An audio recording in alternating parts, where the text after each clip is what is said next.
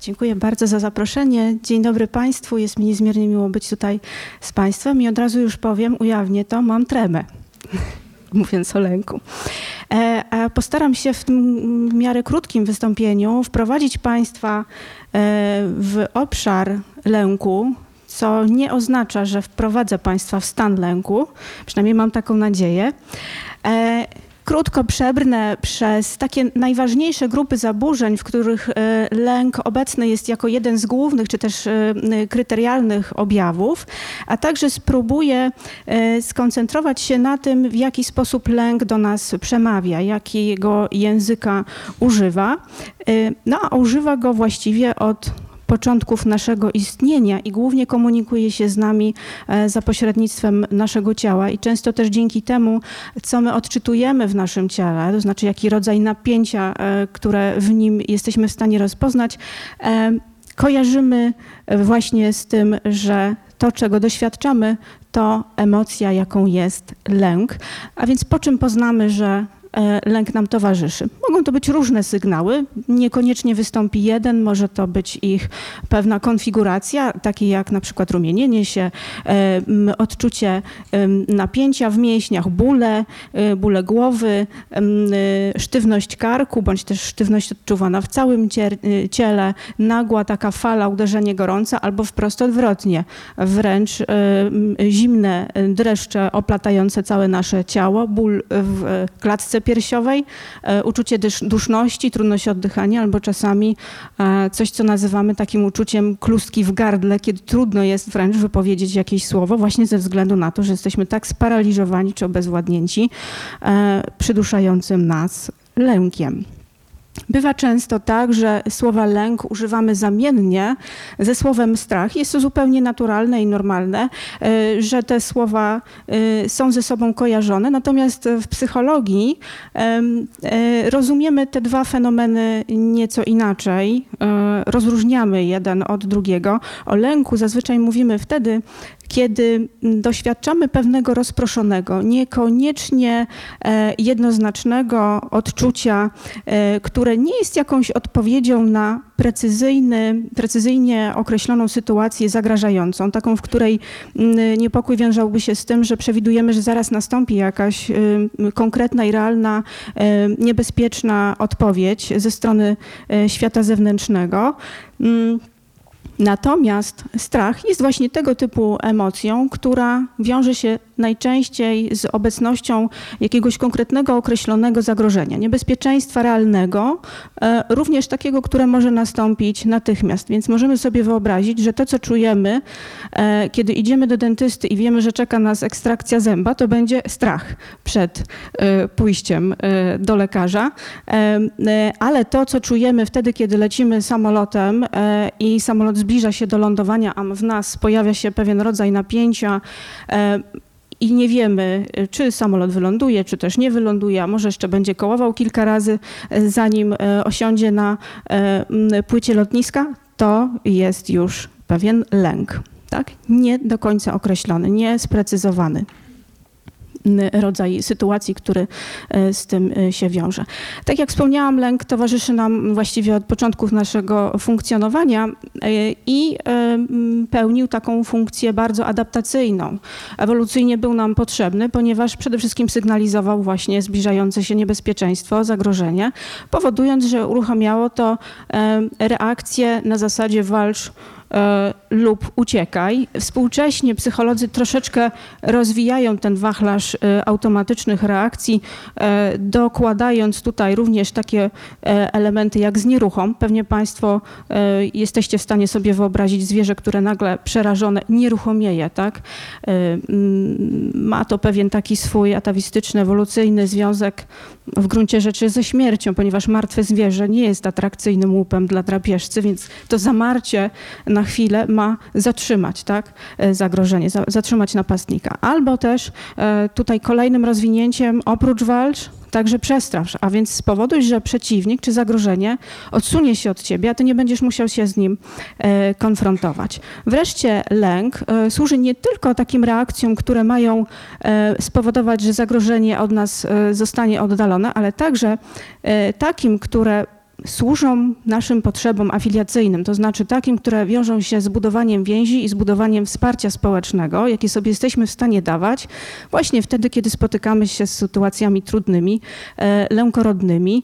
I tutaj mówimy o takich dwóch typach e, reakcji, tend and befriend, to znaczy albo uruchom w innych takie reakcje, które spowodują, że inni będą chcieli ci pomóc właśnie wtedy, kiedy się czegoś boisz, albo też spróbuj rozładować te napięcia i emocje e, u tych, którzy doświadczają lęku i e, niebezpiecznych czy trudnych dla nich mm, sytuacji. Budując tego typu wymianę, jesteśmy nastawieni na budowanie społeczeństwa, więc budowanie więzi i wzajemne wsparcie. Można powiedzieć, że jeśli jest nas więcej, to łatwiej sobie poradzić z różnego rodzaju przeciwnościami. Powiedziałam o tym, że lęk towarzyszył nam od y, bardzo dawna i wielokrotnie reakcje lękowe można powiedzieć, stanowią takie działania, które nie zawsze są w pełni kontrolowane. Czasami dzieją się poza naszą świadomością, działają, działamy wielokrotnie pod wpływem lęku automatycznie. E, dlaczego tak jest? No wiąże się to z tym właśnie, gdzie lęk jest umiejscowiony, to znaczy gdzie przebywa lęk. E, wiele badań e, neuropsychologicznych, neurologicznych, neuroanatomicznych potwierdza e, to, że lęk zagnieździł się w e, e, układzie limbicznym, a więc takich strukturach podkorowych, czyli tych tutaj na rysunku zaznaczonych na kolorowo, które są strukturami, jeśli chodzi o budowę układu nerwowego, bardziej pierwotnymi, głównymi takimi strukturami, które odpowiadają za emocje lęku są hipokamp oraz ciało migdałowate. Powiedziałam też Państwu, że spróbuję przebrnąć przez y, takie y, główne rodzaje zaburzeń współcześnie rozpoznawanych, w których lęk jest objawem towarzyszącym albo jednym z kluczowych. Oprę to o klasyfikację międzynarodową chorób i zaburzeń ICD-10, ale też od razu już Państwu się wytłumaczę, e, ponieważ WHO e, opublikowało już wersję 11 ICD-10, natomiast w Polsce nadal bazujemy na wersji 10 i myśląc o tym, że być może część z Państwa będzie chciała chciała sobie gdzieś doszukać pewnych informacji o tym, co będę chciała mówić, to wydaje mi się, że też y, no, byłoby to adekwatne, by jednak y, dalej pozostać w tym obszarze y, klasyfikacji, która u nas jest dostępna. Z lękiem możemy mieć do czynienia wtedy, kiedy następuje jakiś rodzaj mechanicznego uszkodzenia w obrębie ośrodkowego układu nerwowego, a więc będziemy mówili tutaj o dysfunkcjach mózgu chorobie somatycznej. Przejawem y, jest tutaj organiczne zaburzenie lękowe. Y, inne grupy zaburzeń to grupa grupy uzależnień, gdzie z lękiem możemy mieć do czynienia właściwie z dwóch powodów.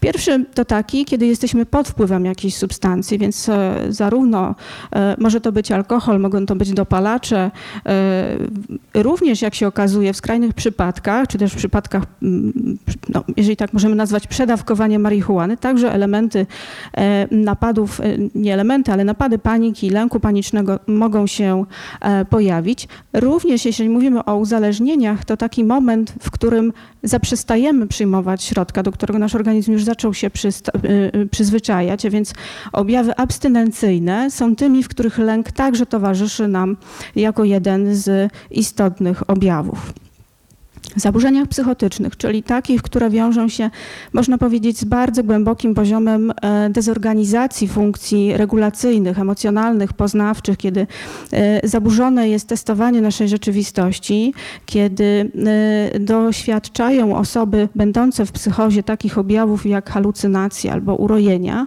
również tym e, doświadczeniom może towarzyszyć bardzo poważny, silny lęk, powodujący często uruchomienie u nich zachowań niekontrolowanych, e, często o charakterze też samoobronnym właśnie.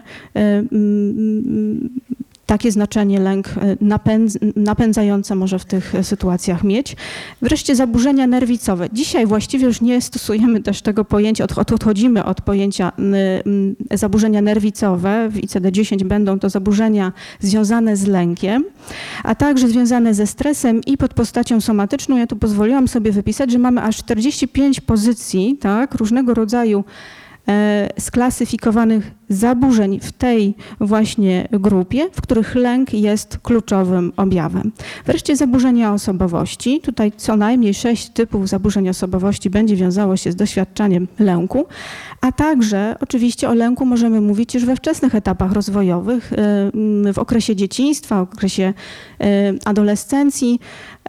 Mówimy tutaj o lęku przed separacją, fobiach dziecięcych lub lęku społecznym e, w dzieciństwie.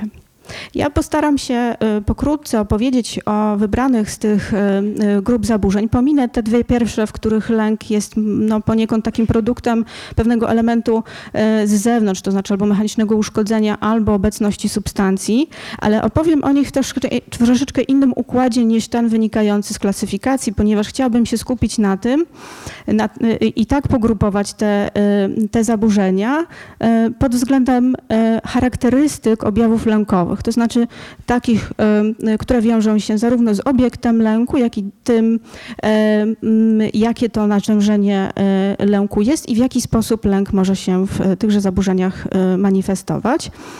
Pierwsze takie rozróżnienie, myślę, że dosyć istotne też z punktu widzenia tego, by rozumieć te następne e, grupy zaburzeń, dotyczy rozróżnienia między lękiem panicznym a lękiem uogólnionym.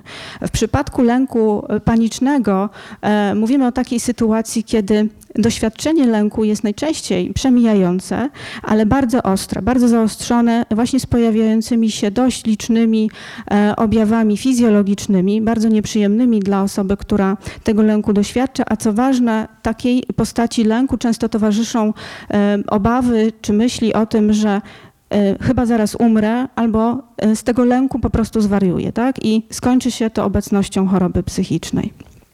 W przypadku lęku ogólnionego mówimy raczej o pewnym dość ustabilizowanym, ale nieprzyjemnym stanie, w którym obecność napięcia jest permanentna i właściwie mniej zależna od jakiejś konkretnej sytuacji czy bodźca, który miałby ten lęk e, wywoływać. Niemniej jednak taki lęk także znacząco upośledza funkcjonowanie osoby, która e, tego typu zaburzeń e, doświadcza. Kiedy mówiłam o tej funkcji sygnalizującej zagrożenie, to taką funkcję współcześnie również jesteśmy w stanie rozeznać wśród obecnie klasyfikowanych zaburzeń.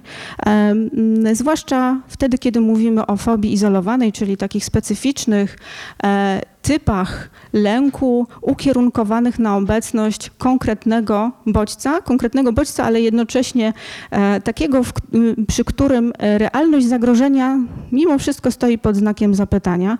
I tutaj e, pewnie Państwu znane jest e, takie określenie jak brontofobia, czyli lęk przed burzą. Jest to przykład takiej fobii, która jakoś odzwierciedla właśnie tą obecność pierwotnych zaburzeń, przed którymi człowiek e, musiał się chronić, ale nasza kultura kultura i społeczeństwo wytworzyło, w cudzysłowie, nowe może nawet nie w cudzysłowie, wytworzyło nowe postacie fobii, e, tak jak chociażby aero, aerofobia, czyli lęk przed lataniem, e, albo na przykład obawa przed korzystaniem z publicznych toalet, czyli paruroza, e, czy też na przykład lęk przed liczbą 13, który określamy trikajdekofobią.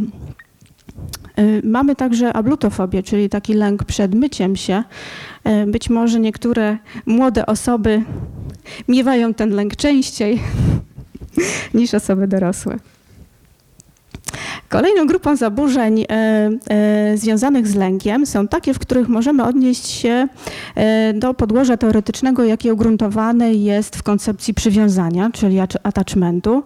Są to takie grupy zmian lękowych, które dotyczą obecności innych ludzi oraz tego, w jaki sposób my wchodzimy w bliskie relacje, albo, czy, albo też y, właśnie nie wchodzimy, a raczej staramy się ich unikać, ale także y, jak reagujemy na obecność ludzi jako grupy y, wokół nas. By trochę Państwa wprowadzić w obszar tego mm, typu lęku, to troszeczkę scharakteryzuje koncepcję przywiązania, choć myślę, że ona jest na tyle w tej chwili już spopularyzowana, że jakieś podłoże Państwu jest jej znane. Dość, że z przywiązaniem mamy do czynienia już od bardzo wczesnych etapów e, naszego istnienia, praktycznie rzecz biorąc na etapie budowania więzi między niemowlęciem a opiekunem e, już ono się pojawia w postaci pewnych sygnałów e, mówiących otoczeniu o tym, że dziecko odczuwa pewien dyskomfort. Gdyby nie opiekunowie, no to dziecko miałoby raczej małe szanse na przetrwanie samodzielne na tym etapie rozwojowym. Dlatego te sygnały są bardzo istotne. I o ile następuje optymalna odpowiedź ze strony opiekunów i potrzeby są zaspokojone, dyskomfort zostaje ukojony, to mamy bardzo prostą drogę, można powiedzieć, do tworzenia bezpiecznego typu y, więzi. Mm, natomiast jeżeli występują pewne perturbacje na linii możliwości zrozumienia tego, jakie sygnały dziecko y, do nas wysyła, albo mm, związane z tym, y, jak rodzic jest w stanie dziecko zabezpieczyć i odpowiedzieć na jego potrzeby, Mamy podłoże do budowania pozabezpiecznych y, typów więzi, w których dominują dwa wymiary i to jest właśnie lęk oraz lęk y, y, oraz przepraszam wymiar unikania. Oba te wymiary będą obecne w różnych typach zaburzeń lękowych. Jednym z nich jest lęk separacyjny, a więc ten właśnie, który występuje już w etapie dziecięcym, a który przejawia się w takich momentach jak na przykład potrzeba pójścia do przedszkola, potrzeba pójścia do szkoły, rozpoczęcie nowego etapu w życiu, podejmowanie bardziej dojrzałych decyzji związanych na przykład ze zmianą miejsca zamieszkania, oddzieleniem się od rodziców. E, u dzieci najczęściej lęk separacyjny będzie mm, wiązał się z doświadczeniem trudności w zasypianiu, płaczem, niechęcią e, z wychodzeniem z domu, właśnie wtedy, kiedy na przykład dziecko musi się udać do szkoły e, z czasami wypowiadaniem takiego lęku, że jeżeli pójdę gdzieś poza dom, to coś tobie, mamo, tato, złego się stanie. Więc początek, y, jeśli chodzi o lęk separacyjny, zazwyczaj występuje przed 18 rokiem życia, a co nie oznacza, że w wieku dorosłym my tego lęku także nie możemy doświadczać. A kiedy on jest, to może powodować istotne zubożenie funkcjonowania, y, czy to w obszarze zawodowym, y, czy mm, w obszarze mm, szkolnym. Kolejna grupa zaburzeń y, to są fobie społeczne, czy inaczej lęki społeczne, które chciałam tutaj też porównać z obecnością nieśmiałości, bo wielokrotnie tworzyły się pewne debaty e, albo głosy powątpiewania dotyczące tego, czym jest fobia społeczna. Bywają zwolennicy takiej koncepcji, która mówi o tym, że lęk społeczny to skrajna postać y, nieśmiałości, ale wiele badań jest przeciwny tego typu e, rozwiązaniom, mówiąc o tym, że lęk społeczny i nieśmiałość to również dwie mm, odmienne mm, dwa odmienne fenomeny psychologiczne. Przede wszystkim z lękiem społecznym mamy do czynienia wtedy, kiedy e, spodziewamy się ekspozycji, e, kiedy spodziewamy się jakiejś negatywnej oceny ze względu na rodzaj wystąpienia, na rodzaj e, przedsięwzięcia, które e, wiąże się z tym, że trzeba być gdzieś albo wysłuchanym, albo być, e, nie daj Bóg, w centrum e, uwagi w grupie, w grupie ludzi. E, nasilają się wówczas objawy fizjologiczne lęku, które mogą także przybierać nasilanie właśnie lęku panicznego. Natomiast kiedy mówimy o nieśmiałości, to mówimy raczej o pewnej cesze osobowości, która występuje również względnie stale i nie jest tak silnie aktywowana obecnością sytuacji związanej z ekspozycją społeczną. Tutaj nie mówimy o e, natężeniu objawów fizjologicznych, takich e, jak te typowe w fobii społecznej. No i nie jest też prawdą, że wszystkie osoby z fobią społeczną są osobami nieśmiałymi. Kolejne grupy zaburzeń, o których też wspomniałam na początku, to zaburzenia osobowości i takie, które wiążą się z lękiem dotyczącym obecności innych ludzi, to zaburzenia e, osobowości typu unikającego, czyli osobowość lękliwa inaczej, która charakteryzuje się przede wszystkim no, wycofaniem, taką można powiedzieć skrajną introwersją, więc wycofaniem z relacji społecznych, pomimo obecności dużego pragnienia bycia w kontakcie z innymi, pomimo chęci posiadania dobrych relacji, jednakże sytuacja lęku, stresu wywołanego obecnością innych ludzi powoduje, że te osoby raczej wycofują się e, z kontaktów, preferują pracę, w których mogą wykonywać jakieś czynności bardziej samodzielnie niż e, w kooperacji i współpracy z innymi ludźmi. Co charakterystyczne dla tego typu zaburzenia, tutaj również współwystępuje lęk z zaniżoną w sposób nieprawidłowy samooceną, która też wielokrotnie, można powiedzieć, wzmacnia to, że takie osoby są aż nadmiernie wrażliwe na nieradzenie sobie z przejawami e, społecznego odrzucenia, e, z wizją wstydu czy poczuciem e, upokorzenia. Kolejną, kolejnym typem zaburzeń osobowości, nadal związanych z tym obszarem bycia albo niebycia w relacji z drugim człowiekiem, jest osobowość zależna, która z kolei można powiedzieć trochę tak jakby z drugiego, drugiego krańca, drugiego bieguna się pojawia, ponieważ w tym przypadku osoby bardzo lękają się być samodzielne, bardzo mm, lękają się być y, odpowiedzialne, są w związku z tym skrajnie zależne. Bardzo zależy im na tym, żeby zawsze był ktoś obok, żeby na kimś można było polegać. Mają duże trudności z podejmowaniem własnych decyzji, dlatego też y, często uciekają się do innych po pomoc, dopytują o to, w jaki sposób można podejść do danej sytuacji, jak ją e, rozwiązać. Krótko mówiąc, stale potrzebują opieki. Tak? E, bardzo nie tolerują sytuacji, w których których wymagane jest od nich podejmowanie decyzji e, czy e, bardziej dojrzałych e, działań. Dlatego też są to często takie osoby dosyć podporządkowane, raczej nie stawiające innym zbyt dużych wymagań, trochę konformistyczne. Wreszcie o lęku społecznym możemy także mówić e, w przypadku psychos, e, czyli tych bardzo e, stanów silnego zdezorganizowania, stanów kryzysu psychicznego. Pojawiają się koncepcje, w których łączy się obecność doświadczeń traumatycznych wywołujących silny lęk z doświadczaniem w życiu dorosłym czy w życiu późniejszym objawów psychotycznych, właśnie w postaci halucynacji czy takich paranoidalnych nastawień, ksobności i przekonań y, y, y, prześladowczych. Ten rodzaj nasilonego lęku społecznego u osób ze zdiagnozowaną schizofrenią rejestruje się w takim przedziale między 13 a 36%, więc nie jest to mały odsetek, e, kiedy mówimy właśnie o tej grupie e, pacjentów. E, pokazuje to, że również i tutaj kwestia pracy z lękiem, z objawami lękowymi będzie bardzo kluczowa, bardzo istotna. Wreszcie na lęk możemy też spojrzeć nieco z innej perspektywy, myśląc o nim jako pewnym produkcie naszego ukierunkowania w czasie.